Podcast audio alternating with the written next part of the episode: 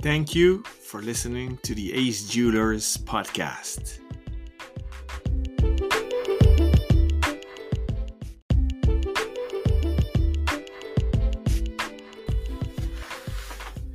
This is an exclusive audio-only episode of the podcast series, The Art of Collecting Wristwatches by Ace Jewelers. In this series, we interview wristwatch collectors all over the world. We want to know what makes them tick.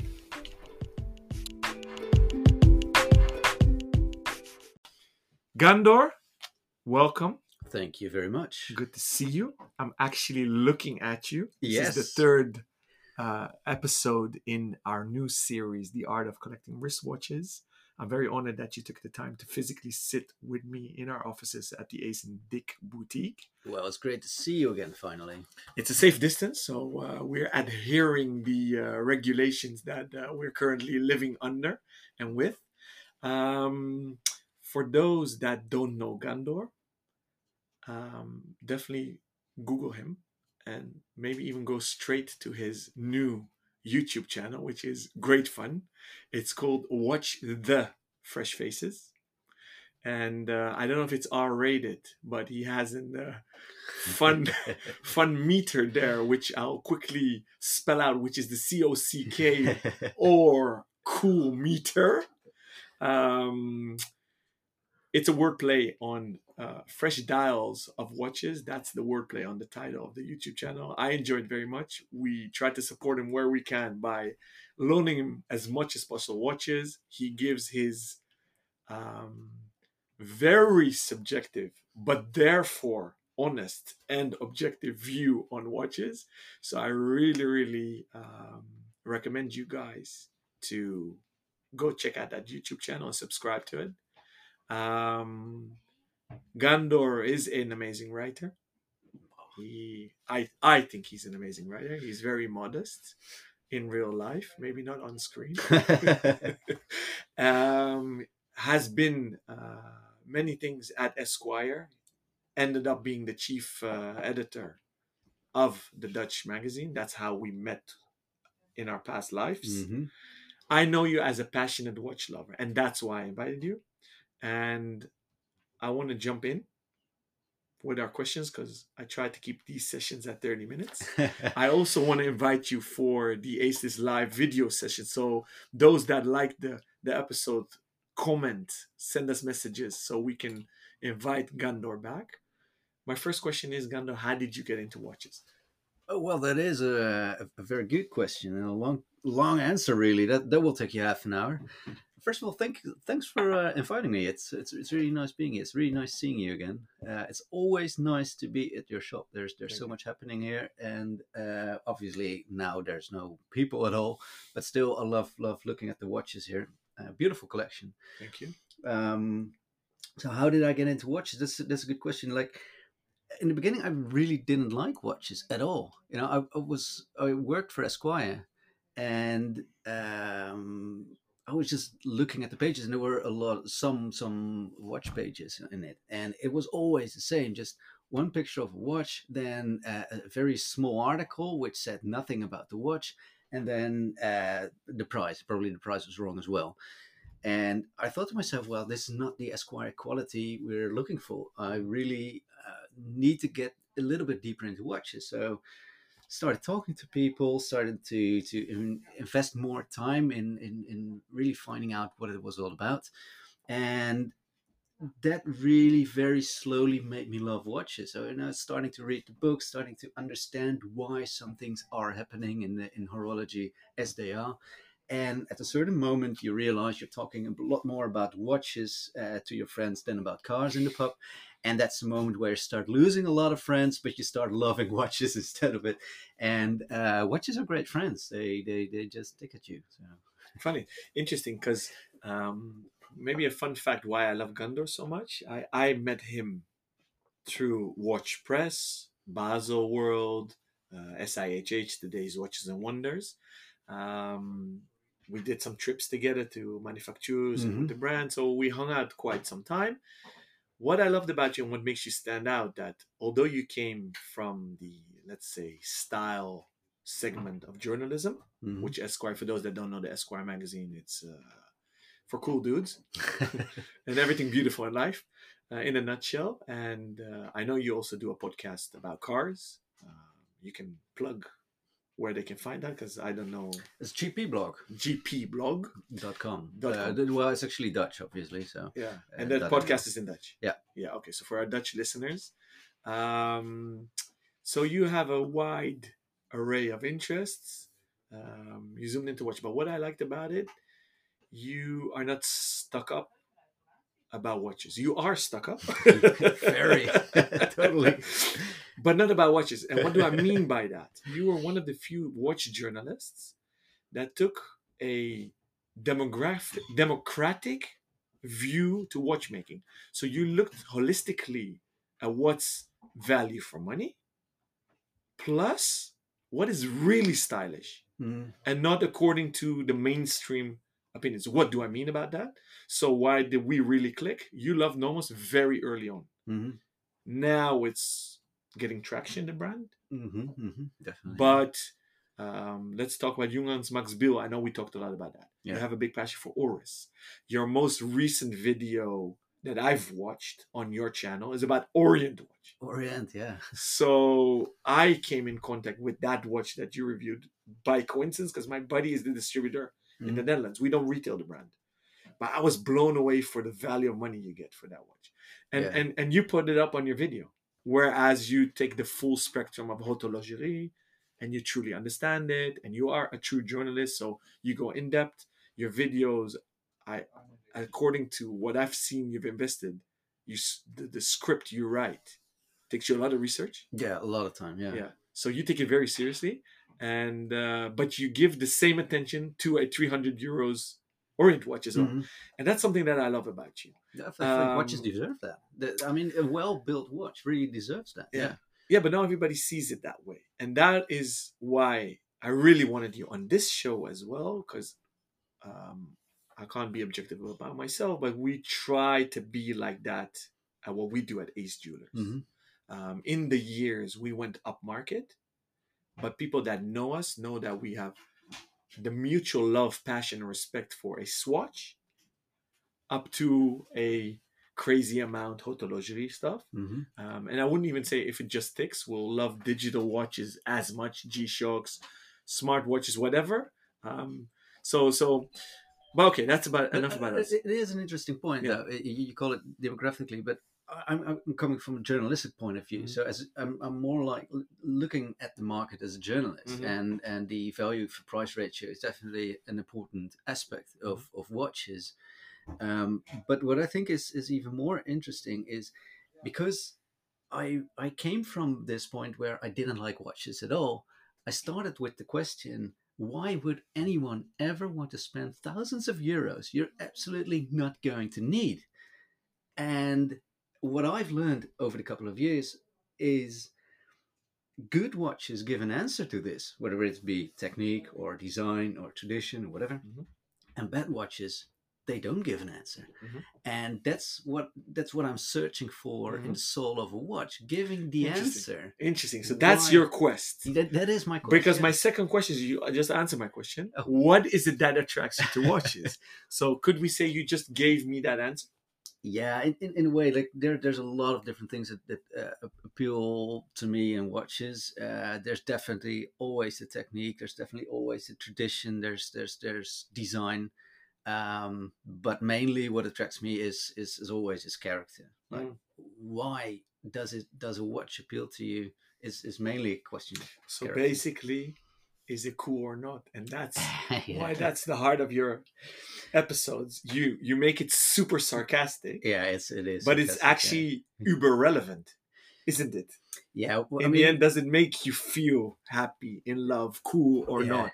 Is it or no? Yeah, exactly. Like there's a lot of people asking me, like, what is this meter all about? I don't understand anything of it. And the fun thing is, I don't understand it either. Sometimes I'm just looking at it like, what is this? What am I? For those that haven't, our listeners who haven't viewed it, it's a meter that obviously is 100% a black box which is Gandor's brain, which is difficult to understand. Even for me. He's making a lot of sense because I just gave him 2 coffees. We're not on a whiskey yet. But no, that's interesting. So follow-up question. What is it that makes you tick? So you just mentioned design, history, movement, a complication, a style, a narrative. In your collection, in your personal collecting, your quest of collecting, and we had this philosophy last week on the WhatsApp, right? Mm-hmm. On your quest, yeah, we were brainstorming digitally, bouncing ideas. But in your collection, what's the red thread in your private watch collecting? I'm afraid there is not. There is no red thread. There is just my brain picking weird stuff. Okay, yeah. That's fun. I'm also like that. I'm all over the place. Yeah, like I like to just look at my watch collection in the morning and think, well, I'm gonna wear this one today, and then afterwards I'm gonna choose my clothing. Funny. Yeah, that's an interesting one. But the watch you're wearing right now is one of the watches I really passionately wanted, which is the Zurich, well, the Amsterdam edition. Yeah. But I don't like the normal Zurich. I think the city ring is too deep in the dial. Mm-hmm. But this version is just so cool, and especially because you've got the 3 Andrews crosses at 3 o'clock. Yeah. You're looking at it like, yeah, that's home for me. That's Amsterdam. Yeah. So yeah, this is. I'm a little bit jealous of your watch, but actually, you are the guy who made it. That's why I put it on also, because I try to respect and honor my guests, and. We had a discussion about this. Well, we're making them jealous. No, not jealous. My profession is to get my love and passion across. Well, right? You're referring to that. That's what we do. You're very good at that. We try to make the non-believers believers. Yeah. But and why do we make collabs? It's because we want to add an accent. And detail to it, just to make it different or cool. Yeah. Not saying that the first ones weren't cool, because I also have the white dial, but we want to add our own touch to it. Yeah, well, this is definitely going in a very cool part of the Coca-Cola media. Yeah. Thank you. And that's what we aim to do. Yeah. This has nothing to do with commercial. We could have produced quadruple the quantity and also sold out in the same time, but that's not what it's about. Mm-hmm. So that's why I also I'm very attracted to your C. Or C meter,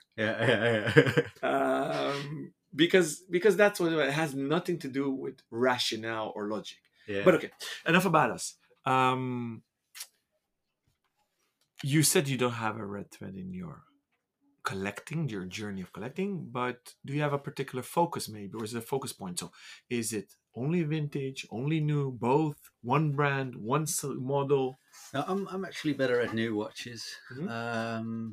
Actually, well, when to come and think about it, I only have new watches. Yeah. Did you have vintage? Yeah, I used to have a couple of vintages. And for some reason, I didn't wear them that much. And I'm a little bit like Jeremy Clarkson in this sense. I'm not gonna buy them just to put them in a safe somewhere. Obviously, they are in a safe, but I want to wear them. Yeah, I'm like that as well. Yeah. So I buy to wear. I only buy watches that are actually wearable for everyday use. Of course, when I go on my boat here on the canals, I wear a different watch than when I go for a black tie event. Yeah. But, yeah. So I kind of want to ask you this question very much, but maybe I should keep it to the end. But I'm going to be naughty. I'm going to break my own rules and own format. That's very good. I've wrote a column about it maybe several times about why retro and vintage are so hot and already for more than a decade. Yeah. But you as a style guy, do you buy modern retros? So that means retro-inspired models, hardcore replicas, right? So there are different kinds of watches. I see. And it seems the market is being flooded, that there's almost no innovation anymore. Mm-hmm. Mm-hmm. So I really salute the brands that really make 21st century watches, which are rare nowadays. Yeah, absolutely, totally. But in your collection, I know you also have retro-ish models, right? Mm-hmm. What do you think that is? How old are you now today? I'm still wondering myself, but apparently I'm 37 years old. Okay, so you're an 80s kid. Yeah. I'm 79, but also an 80s kid. Okay, we could say. So even more than I am, because I didn't really consciously live through the 80s. No, okay, but when you, yeah, okay. I was just hopping around then. Yeah, crawling and hopping around. What do you think that is, that there's such a momentum for these, for this style? When it comes to vintage watches, I think they are a little bit more sympathetic. Mm-hmm. They're smaller, and because they're older, it's automatically more appreciated as sympathetic, mm-hmm. rather than big new watches who tend to be much more out there and a little bit arrogant sometimes. You know, and it's the typical watch wearer of what a lot of people, not for us. Do you mean arrogant or pretentious? Well, I mean, we're in the watch business. We both know there are a lot of fantastic people in the watch business who are really passionate about watches. Yeah. But when, for example, I ask my mother about watches, she just thinks they are very, very arrogant kind of people, flaunting their money. And that's the basic perception of people wearing big watches. Right. And that's something I play with. So her association is the size. Also, but also... Or if it catches her eye. Is she aware of brands? Showing money. Yeah. It's like, look at me. I'm very rich and I show it to you. Right. And... That's the basic perception of a lot of people when it comes to watches. You and I know there's a lot of people out there who honestly are very sympathetic people loving watches. But vintage really gives watches a bit of more softer appeal, I think. And that's a part of the... And another part of it is the giving people the feeling that they have something unique, something with character over the years. Mm-hmm. And a lot of people like that, and a lot of people love that, and it is a good way to start wearing watches as well. I used to own a vintage Rolex, and that was the only Rolex I've ever owned. And this was actually my mother actually said about it, okay, well, this is the sort of Rolex you can actually wear. You know? She didn't want it to be too flashy. Yeah. Interesting. Like so, and my... That's interesting, and I concur with you. But sorry to interrupt you, by the way, but when it comes to 21st century watches, when you, for example, look at the Bulgari, the review I did on especially your watch, it's such a fantastic watch. Yeah, the Octo Finissimo you're talking about in titanium automatic, yeah. Ultra-thin movement, fantastic watch. Yeah. Am I wearing it nowadays? No, I think it is a bit too flashy for me. Yeah. But, I mean, this is the kind of 21st century watches you're talking about. Yeah. They are... a little bit rare, yeah. Okay, let's keep going. I think we can fill not one but more episodes. Absolutely, of just talking about why retro and vintage is so in. Would you like to share some watches in your collection and tell us why you got them and why you will never let go of them? Yeah, well, I think there's one watch that comes to mind, and definitely Zenith needs more love. And that's not because you're actually selling Zenith. Not at all. Zenith needs more love. I've bought my Zenith like 8 years ago, I think. Yeah. After I went to visit Le Locle for the second time. Yeah. And both of the times I was so impressed by what's going on there. And obviously, within the LVMH group, they are not the biggest watch brand, but I think they deserve a lot more love, and also from themselves. Because sometimes when they introduce new watches, I'm really looking at it like, is this the best you could do? You've got such an amazing history. Do you think that the new CEO, Julien Donner, is doing a good job? He's rather fresh. He's a fresh face. He is a fresh face. Not in the industry, but at Zenith. And what I like about him as well, he's also embracing the online channels very much. Yeah. He says very sensible stuff, which I like very much. Yeah. I saw the last collection they did was pretty good as well. Yeah. I've seen the novelties that are being launched the 25th. I am very jealous again. Yeah, and that did a great job. And... I love Julian because he's a great guy, super energetic, really knows what he's talking about, real watch guy, which is not always the case in the industry. That's so important. And I'm honored to say that he's so excited to do the Aces Live that he's my first guest of season 2. Wow, fantastic. So that's fun. So we share that passion for Zenith. But there is one watch, and what model do you have? The Captain Elite. Ah, cool. Actually, I wrote an article on it for Monochrome, on comparing the new collection with the older. Yeah. An article I really enjoyed writing very much, because you can just let your love flow freely. Yeah. It's just such a fantastically detailed watch. Yeah. And clean. I love that Captain model. It's not in the current collection right now. Every time I look at it, I'm happy with it. Yeah. And not all watches give me that information back every time I'm wearing it. And you know what I love the most about Zenith? And always, ever since I'm a kid, my dad always, he taught me the different calibers and why El Primero is the best. Yeah. It's the click of the start of the chronograph and the reset. That's something, the touch and the sound. That's there is nothing paramount to that. I love the Lemania calibers. Yeah, yeah. They get there, but not up. But it's not El Primero. That's something that I love. That should absolutely still be a part of my collection. I would even, now thinking about it, if I was head of media for Zenith, opening the website, I would just do click. Yeah. Just the sound. Just the ringtone. The ringtone when you call them, the waiting tone should be click, and then here tick tick tick tick tick. The 1/10 of a second. And nowadays they have 100th of a second and more.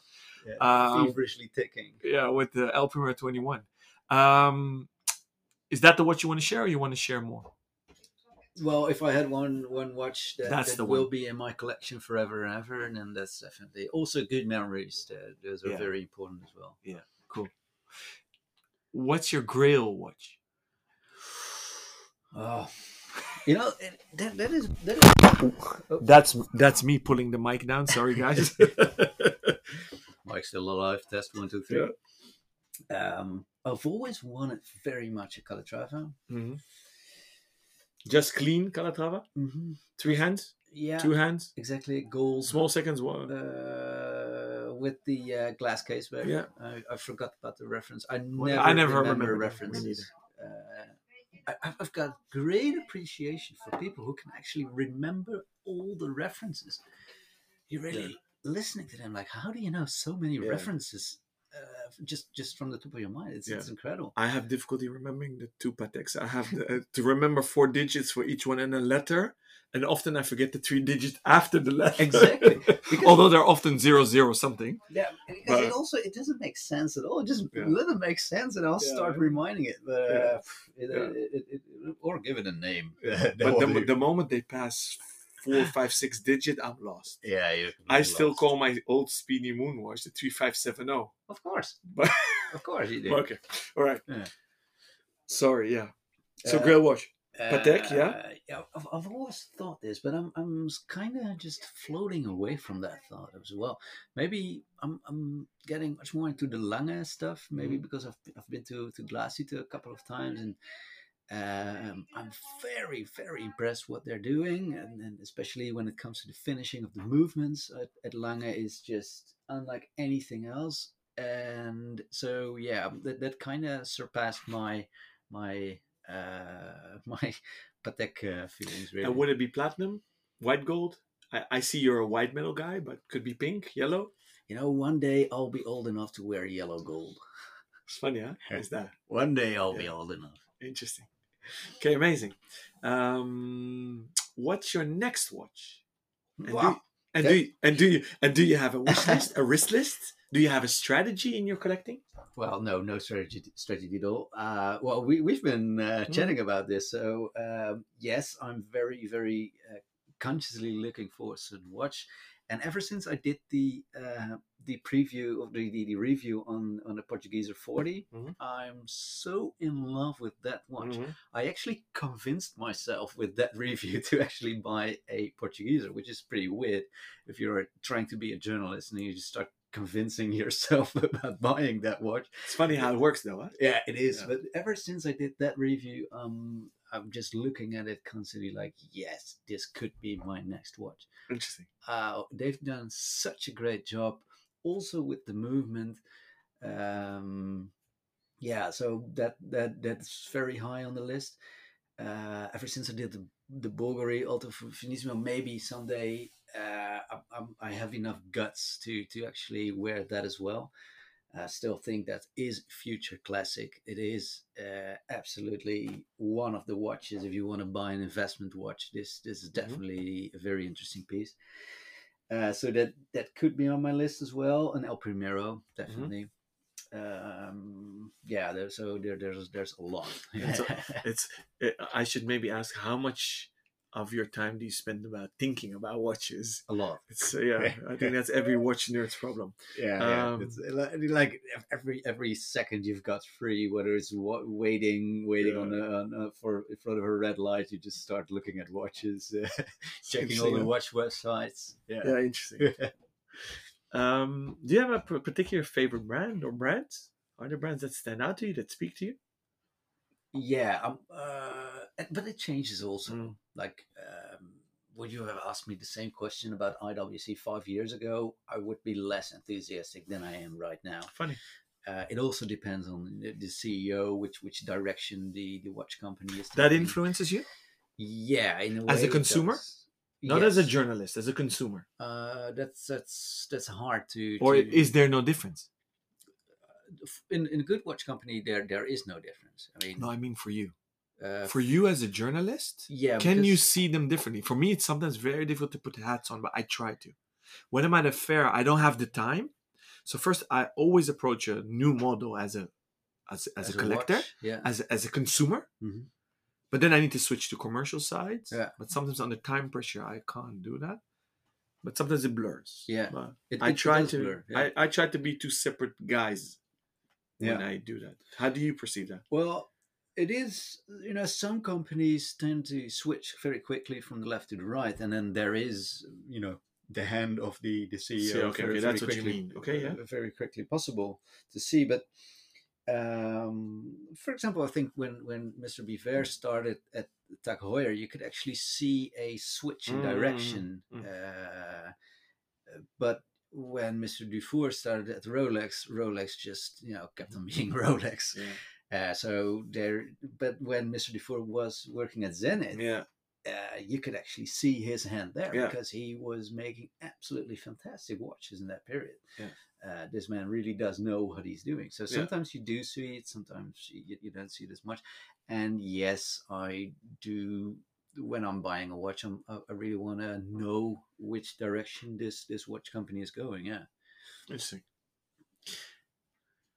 What is the percentage you put between passion and reason, so rationale? This is actually exactly the balance I try to find with Watch Fresh Faces, which is I always start with the facts. And then I start to think about what do I think of this. What do I actually like? For example, I just did a review on a SIHH watch. I don't think it is a good looking watch at all. And that's what I say literally in my video. Like, is it my taste? No, it's way too flashy for me. But do I like it as a watch? Yeah, definitely. And I'll try to explain why. So I really also for my channel, I really want to look at those watches as a journalist first. I start with the facts.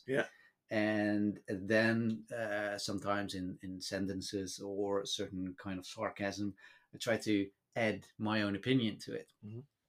But always as a journalist saying, well, in my personal point of view, this or that. So in percentages, it's impossible to answer this question. Okay. Sorry. No, you actually answered very well, because I think every watch collector struggles with this.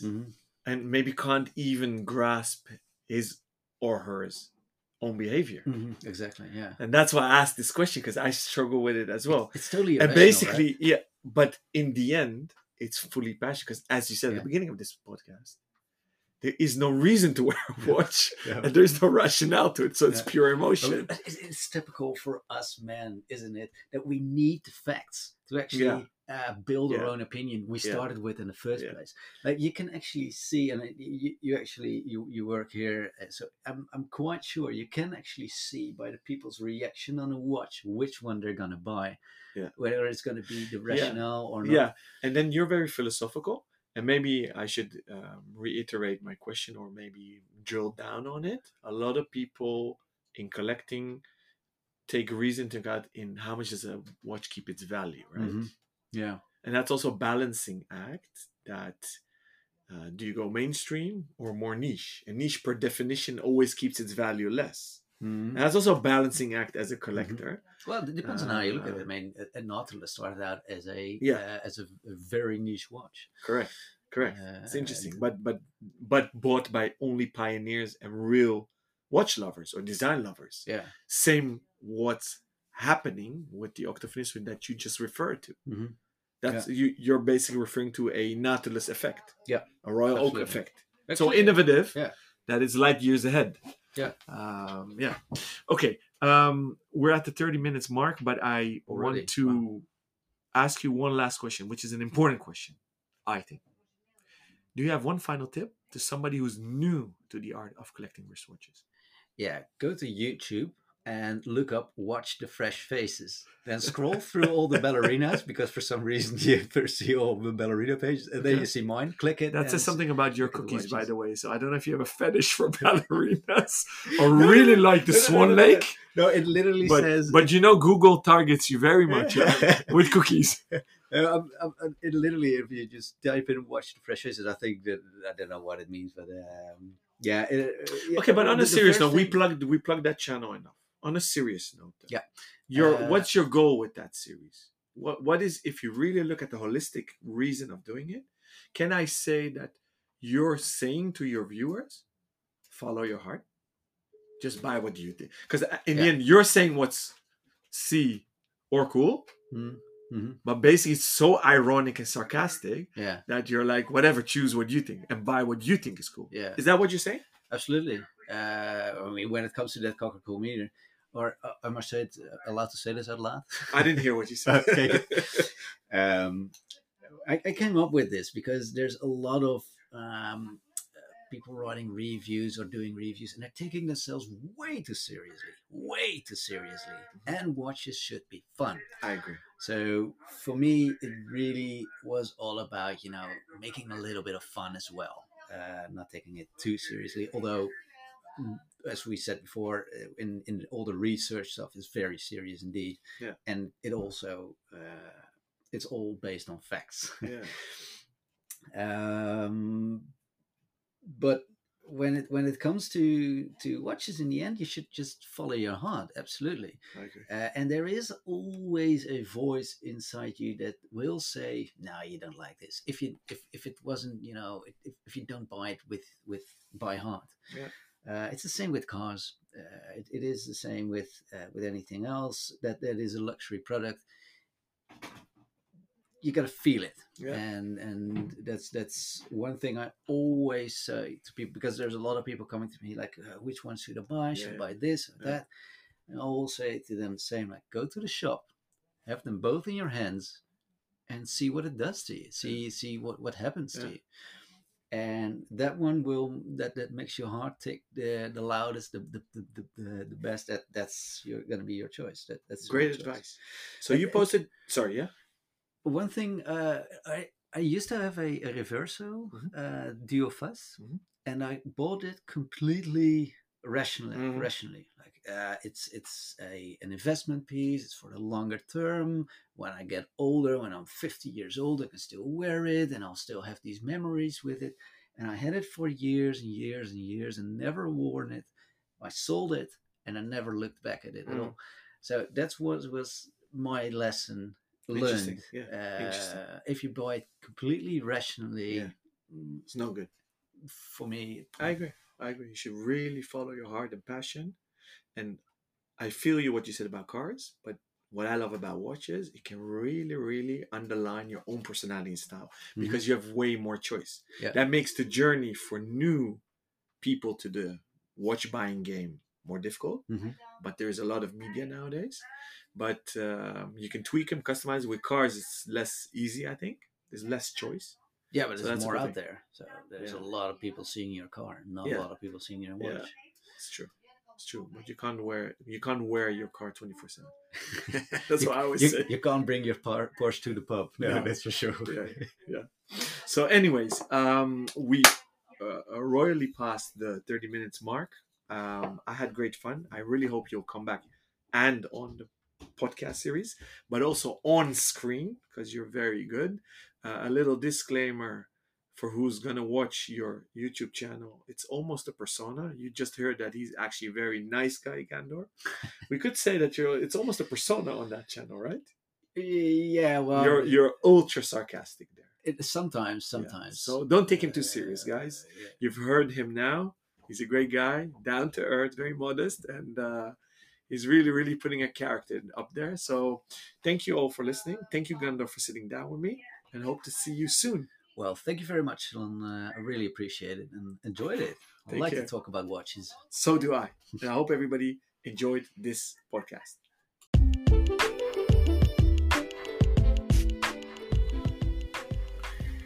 Thank you for listening to another episode of The Art of Collecting Wristwatches by Ace Jewelers. This is the end of the podcast. If you want to listen to more episodes, go to anchor.fm/AceJewelers, and don't forget to rate our series with 5 stars. Thank you and have a good one.